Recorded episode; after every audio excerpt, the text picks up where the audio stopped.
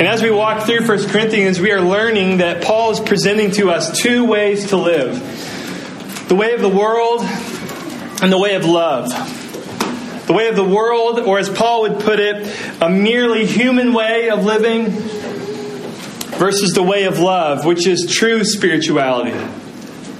How God the Spirit changes us from the inside out. And so, the way of the world and the way of love are the two options before us. The way of the world, we have been seeing, looks powerful and looks wise, but is actually weak and foolish. The way of love, on the other hand, looks weak and looks foolish, but is true power and wisdom.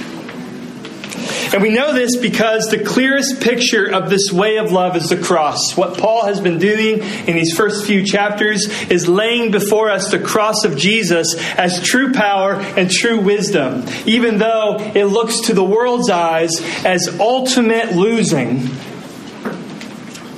and folly. The cross is where Jesus lost and was mocked as a fool. But that place, Paul tells us, of loss and foolishness is where God's power is most reliably present. I mean, it's at the cross that God unleashed the revolution and defeated his enemies and ours. This foolish, losing cross. And one of Paul's big arguments we've seen in 1 Corinthians is that followers of Jesus are not just saved by this cross, but are actually shaped like this cross. We are rescued from the way of the world. And picked up, like I pick up my three year old, and dropped down firmly in the way of love. We're not just saved from our sins, which is glorious enough, we're actually saved to a different way of living that's shaped like the cross. It's called the way of love. And this morning, we get the greatest description of the way of love that I know. It's the way of love manifesto, if you want to call it something. It's one of my favorite passages in the Bible, and I predict you will have trouble believing it's true. But if the Spirit convinces you this morning, it could change everything about your life. Let's begin reading in verse 18. Let no one deceive himself. If anyone among you thinks he is wise in this age, let him become a fool, that he might become wise. For the wisdom of this world is folly with God. For it is written, He catches the wise in their craftiness. And again, the Lord knows the thoughts of the wise that they are futile. So Paul is, is, is bringing before us, once again, this contrast between the way of the world and the way of love. The way of the world thinks it's wise and powerful, but here we see again that it's futile. Verse 21 So let no one boast in men for all things are yours. I'll say it again. For all things are yours. Whether Paul or Apollos or Cephas, these are rulers or, or leaders in their day, or the world, or life, or death, or the present, or the future, all are yours. And you are Christ's. And Christ is God's. Lord, would you speak this morning? For your servants are listening. And it's in Jesus' name we pray. Amen. So, Josie and I don't watch too much television together. If you know us well, you know that's true. And you also know that's all my fault okay? Because usually I fall asleep or I lose interest, no matter how good the show may be, no matter how well written the show may be. I either lose interest or fall asleep, which is kind of the same thing. And uh, but there's one exception, and you know this if you know my wife well. We love to watch the Home Shopping Network together. Okay? Uh, not for the shopping, but for the comedy. And here's why. My wife, and I think she's correct, claims that the Home Shopping Network is funnier than anything else on TV running. But I'll say this from time to time, we stop laughing and we say, wait, this isn't funny. Oh, this is really scary. The Home Shopping Network has human nature nailed down. They like they know the heart of man and woman. They know that we are sort of insecure to our core. They know that we all struggle with FOMO, fear of missing out. And so they put a timer in the top corner and they say you're going to miss out on this amazing thing if you don't purchase this right now and if you don't and if you can't afford it, which we assume you can't afford it, then we will put it down into payments so as to deceive you that you can't afford it, right? It's really actually kind of scary but it's also funny, so we watch it and laugh. In our sober moments, we know that we're being scammed and that they hire the best artists possible. Uh, but we don't need to turn to the Home Shopping Network uh, to see this. It's everywhere. It's in every single advertisement. Every single commercial uh, does this. They overpromise and they underdeliver. Am I right? Almost every single thing that we encounter, it doesn't even have to be an advertisement, overpromises and underdelivers. I remember as a kid, I used to look forward to Sundays, not frankly, because of church, but because you had in the big Sunday paper uh, the advertisement pages. Do you remember this? do you remember this? The advertisement pages. And so I'll pull out the Target advertisement pages and I would look that thing over and I would see something that I really wanted. And I remember seeing a watch. And I thought to myself, the way this watch is, is presented, this will solve all of my problems, you know, as like an 11 year old kid. This thing is amazing. And when I saved up and I went to Target and I bought the thing, it just, it just sort of, you know, had numbers on it. that's, that's it. That's all it did. I was so disappointed. One of my favorite quotes is by a poet named Stephen Dunn. If I had my slide projector thing, I would show it to you. Right. Most of the language used in a day, I would say maybe about 75% of it is designed to deceive. So, between government speak, official speak, advertising, any of the oversimplifications you regularly are confronted with, if you're like me, he writes, you find yourself listening to or being given a world that does not resemble yours. I share that quote often and I love it because we live in a world of false advertising. And people who recognize it best are usually poets. Because it's a poet's job to describe the world correctly, as accurately as possible. And here, the laureate poet says, We live in a world of false advertising. And the problem is that we are so easily scammed. One of the core purposes of the last book in your Bibles, Revelation, is to sort of lift the veil and say, this is what's really going on. Here's a true picture of reality behind all of the facade and all the bluster. Here's what's really going on. Do not be scammed, he says. And so here too, Paul says the same thing. In fact, the very first line that we heard this morning in verse 18 is let no one deceive himself. Let no one deceive himself. Paul is saying that men and women in the church in Corinth were deceiving themselves, or were at least in danger of self deception. How so? Well, in verse 21, we see the problem stated again that we've seen over and over again in this section. Let no one boast in men, for all things are yours, Paul says. He says, Don't boast in men. They were over elevating and over identifying with their human leaders. And this is how culture worked in the Greco Roman period. If you wanted to feel safe, now follow, if you wanted to feel safe, if you wanted to make it in the world, then the surest thing for you is to attach yourself to a person with power.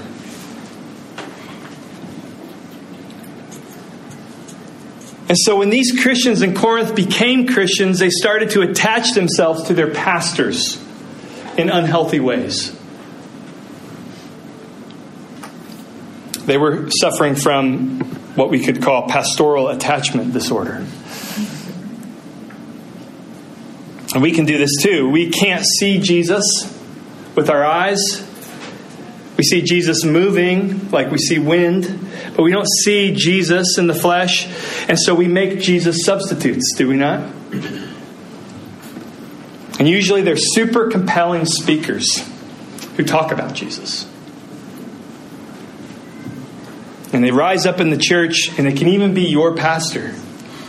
Not saying I'm super compelling. Here's what happened with Paul Paul was not super compelling. But there was a person after him that came along. His name was Apollos. And Apollos was like the TED Talk of the ancient world. You know, like he, he had flash, he was impressive. So they were attaching themselves to them, and then others were attaching themselves to Paul. They're like, no, Paul was the sort of the original. Let's let's hang out. I'm gonna I'm gonna attach myself to them. Others were saying Cephas, who was Peter, and so maybe that was the Jewish contingent in the church, and they were saying, no, Peter gets us. We're the Cephas party. And so on and on and on they went. And what Paul is simply saying is, you have pastoral attachment disorder. You are taking the culture of Corinth and allowing it to infiltrate into the culture of the church. And there's no place for that. He's saying that's a scam, actually. Don't fall for it. You have a better pastor, Jesus. And he brings with him way better stuff. So, so yeah, honor your leaders, but come on, do not over elevate or over identify with them. It's a huge mistake. Why is it a huge mistake, according to Paul? Well, Paul gives us the astonishing answer in verse 21. He says, All things are yours. All things are yours. And then when you let verse 22, which follows, sink in and wash over you, it seems like an exaggeration. Paul's clearly exaggerating to make a point, right?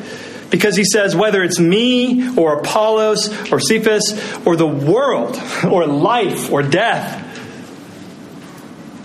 or the present or the future. And then he reaffirms it. He's like, I'm being serious. It's all yours.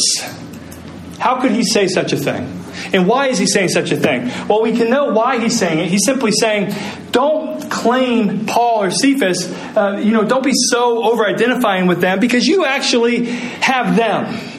They don't have you, you have them. Don't get it backwards. That's why he's saying it. But how could he say this? How could he say all things are ours, life and death included?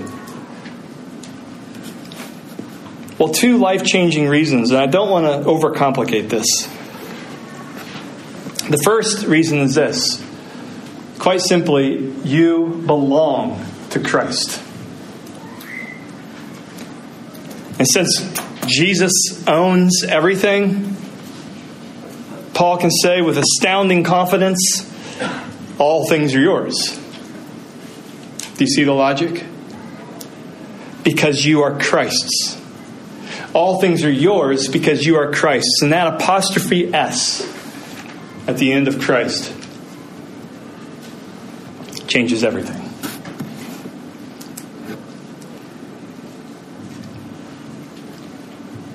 It means the most important thing in your life is that apostrophe S. In verse 23.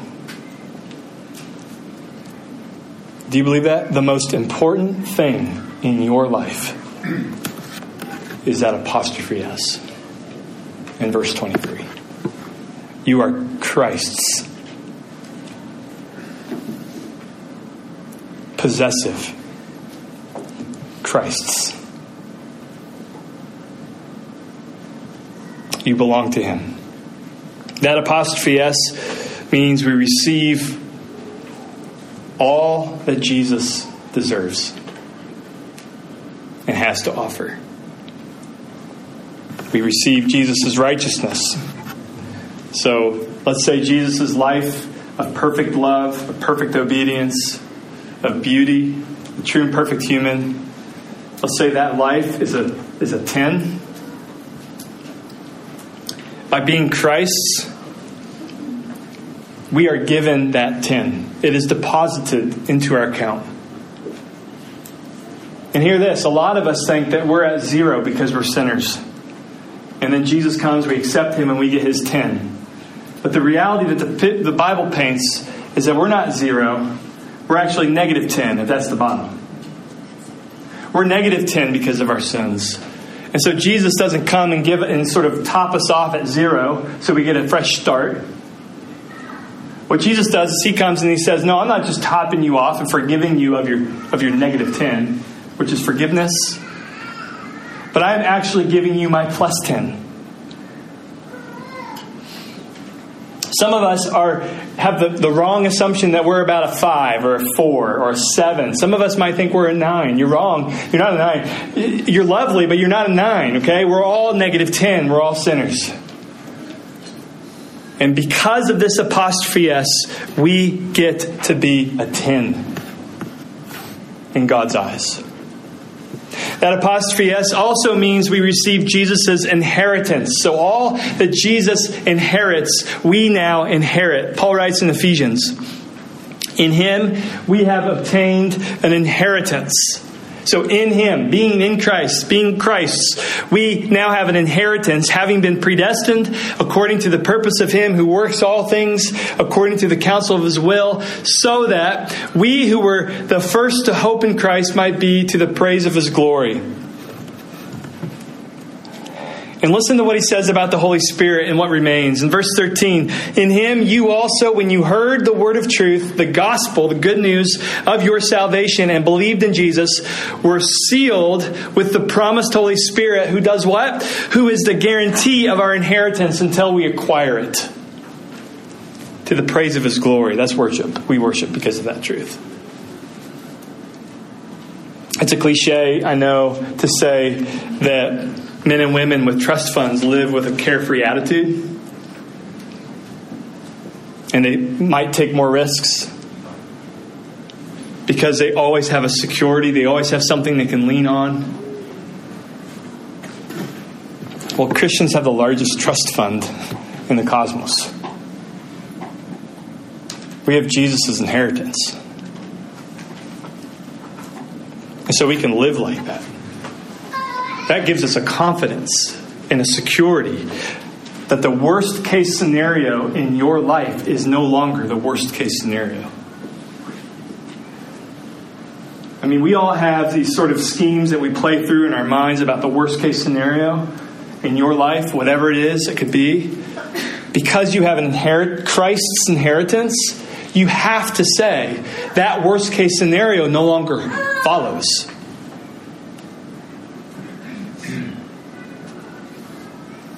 Because all that is Christ's is mine.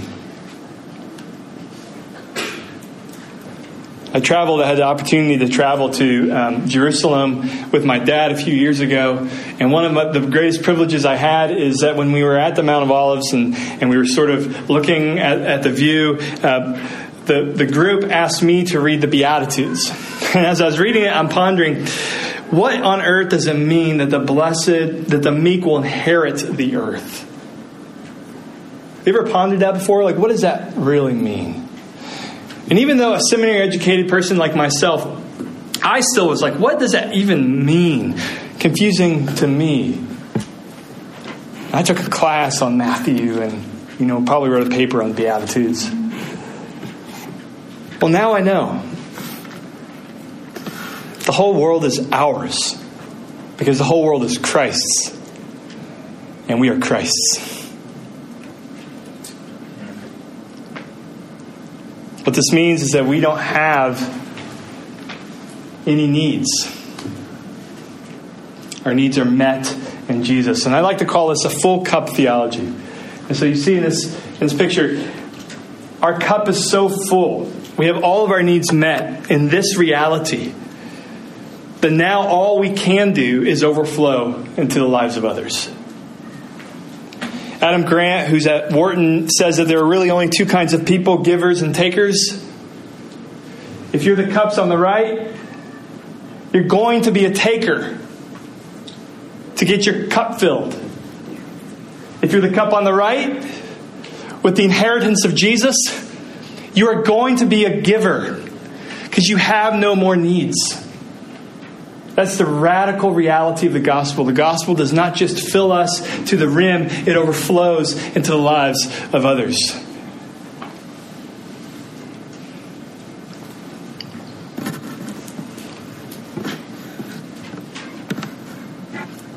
And to Paul's point, we won't over attach to people in our community or our leaders because we, are, we, we have everything we need in Jesus. There's another reason that we have everything and that Paul can say that with a straight face all things are yours. And it's this we reign with Christ. We reign or we rule with King Jesus right now.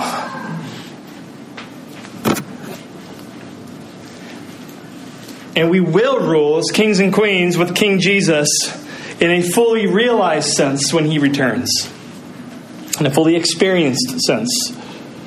And that sounds crazy, does it not? Like, welcome to the cult that is hope, right? When Jesus comes, we're going to be kings and queens. But this is, this is what the Bible teaches.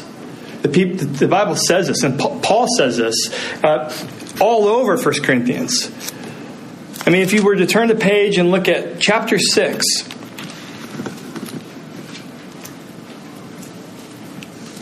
starting in verse 2, Paul says, Do you not know that the saints, that's every Christian, everybody trusting in Jesus with empty, desperate hands of faith, do you not know that they will judge the world? And if the world is to be judged by you, are you incompetent to try trivial cases? He says in verse 3 Do you not know that we are to judge angels? How much more things pertaining to this life? We're going to get to this, but what Paul is saying is why are you suing each other, Christians? Don't you realize that you rule with Jesus? And that one day you will actually rule over angels? In light of that reality, you ought to probably act towards each other differently. You could probably figure this out without litigating. Talking about the church. And we'll unpack what that means as we get to it. Don't miss the point, though. Paul isn't making this stuff up. He's actually applying his Old Testament, which begins with his people ruling, Adam and Eve. In Genesis 1, verse 26, we see this. So God created man in his own image. In the image of God, he created him, male and female, he created them. And God blessed them. And God said to them, Be fruitful and multiply and fill the earth and subdue it and have dominion over the fish of the sea and over the birds of the heavens and over every living thing that moves on earth. The Bible begins with Adam and Eve ruling over the cosmos. That's how it starts. And the Bible ends with the same picture, which says, To him who loves us and has freed us from our sins by his blood made us a kingdom. Jesus makes his people a kingdom, priest to his God and Father. To him be glory and dominion forever and ever. How can this be? Well, Jesus came as the perfect ruler, and in him we are restored back to our proper place. Paul says to Timothy, This saying is trustworthy, for if we have died with him, we will also live with him. If we adore, we will also, here it is, reign with him. When I was uh, born, when I was born, when my son was born, uh, I texted my friend Nate, and he texted back. I said, "I said, good news, this happened," and uh, he texted back the most ominous thing I've ever received. He said, "He will judge angels." Weird.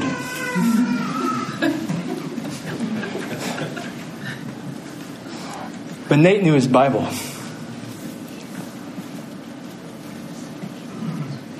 We are destined for so much more than we realize. And we sell ourselves short of all that God offers. We are so easily scammed. C.S. Lewis famously said, It would seem that our Lord finds our desires not too strong, but too weak. We are half hearted creatures fooling around with drink and sex and ambition when infinite joy is offered us, like an ignorant child who wants to go on making mud pies in a slum because he cannot imagine what is meant by the offer of a holiday at the sea. We are far too easily pleased.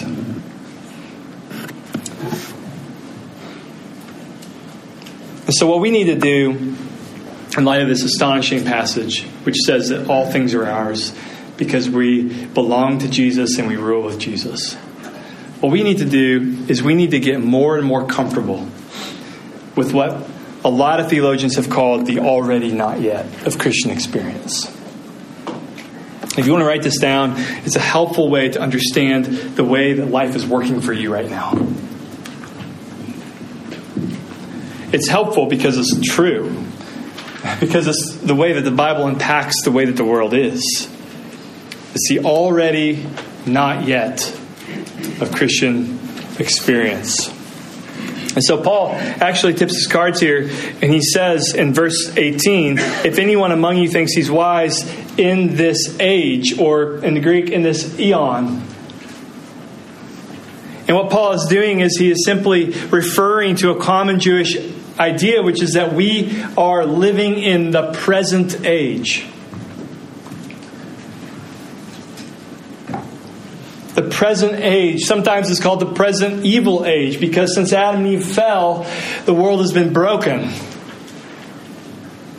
And so the present age is the world as we know it in its brokenness and its injustice and its frustrating. I mean, think of your job. Many of us experience the present age as we drive in on Monday morning, or our relationships. We were, we were offered a sort of vision of what relationships would look like in the church, and then our experience of them seemed to look a lot like this evil present age. Broken but Paul also talks a lot about the age to come. And so the age to come in the Jewish mindset was this when the Messiah comes, the Messiah is going to bring on the age to come, which will be the restoration of Eden. Where Eden was perfect and life is east of Eden, this evil present age. When Messiah comes, we will be ushered back into Eden. It is the age to come. And what Paul says is the age to come has indeed arrived in the reign and rule of Jesus. But, and this is an important but, it overlaps with the present evil age. And so, what we do is we live in the already not yet tension between these two ages. We are raised with Christ, the Bible says. No qualifications. You are raised with Christ. And yet, we are not raised with Christ. We have to wait for him to come back before we are actually physically raised with Christ. So there's a tension. We are already saved, past, present, future. And yet, the Bible often says, you will be saved when Jesus returns. There's that tension again. All things are ours in Christ, says Paul. But our experience tells us that we suffer injustice and hardship. We're like sheep being led to the slaughter. All you have to do is be honest with your life and open up the news on your phone to be aware that there's something going on where we are not experiencing the fullness of all things are yours. And so we need to get comfortable living in this tension. The already and the not yet. Already all things are yours, and not yet fully experienced and realized in your life. Paul expects this already not yet theology to help struggling and sinning believers make it in life. And he expects this tension to create a certain way of daily living. In this case, as we've been saying over and over again, the over elevation of human leaders was inappropriate. Over identifying with your human leaders, over, um, over elevating your human leader was a failure to lean into the fact that they already have everything. They rule with Jesus. They have an inheritance, and Jesus is king. But we can apply it to all kinds of different aspects wherever you are frustrated. This paradigm will help you. Are you frustrated at work? I think Paul would say, lean into your inheritance. You are sensing the not yetness of your inheritance when you're frustrated at work. So, what you need to do is you need to put a little more weight on the alreadiness that you reign with Jesus. Are you concerned about political reality in America? Consider what is true about the church. Whatever's going on in your life, Paul's going to say, All things are yours. This is Paul's heartbeat that we be a community that does this. Now, if we allow this passage to define us, I think one thing would happen as a community. We will become incredibly bold at one on the one hand, and yet we will also become incredibly self effacing and, and, and humble. The already not yet is a recipe for humble boldness. Here's what I mean. At our adventure weekend, is Mike Pratt's in the room? Good, I can talk to him, talk about him. Um, uh, just kidding. Uh, we discovered this sort of hidden cove as we were on a hike, and this is hidden cove. It looked like it was straight out of Eden. Actually, I mean, it was just like running water through it. It was un, un, untainted by by anything, and we discovered it and we walked into it. And most of us were a bit hesitant to go in. required kind of a, a, steep descent and a steep ascent, and there was all kinds of danger all around. But Mike Pratt's, like, he sort of came alive in front of us. Uh, and so he was like running down these things and he was jumping over rocks and he was climbing up trees like really high up trees and climbing down them and he was he was like ruling the place is what was happening. That to me is the posture of every christian. We ought to walk around this world like we rule the place.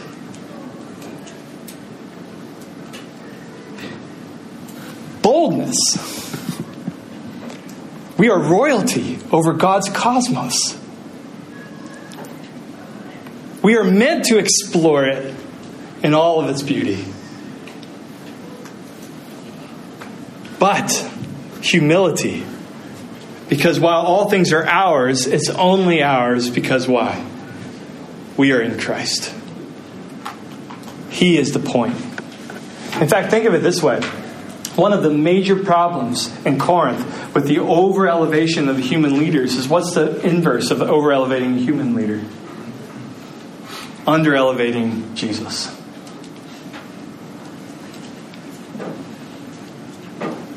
And so we will be bold as Jesus restores us to our calling. But we will also be humble because we are under the rule of Jesus. And it's only because of Him that we have restoration.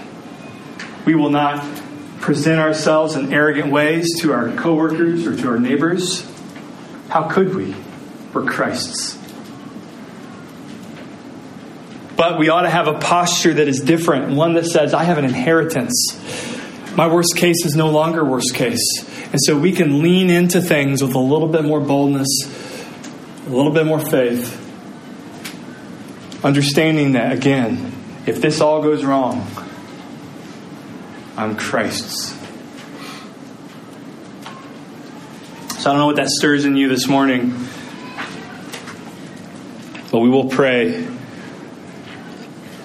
that we would all, as a church, lean into this identity we have. Lord, we come to your presence this morning and we ask that we would claim the inheritance that you give us in Christ. Thank you for sending your Spirit to be the guarantee of that inheritance. Help us to live like it. Give us a, a boldness in this life, but also a humility. And it's in Jesus' name we pray. Amen.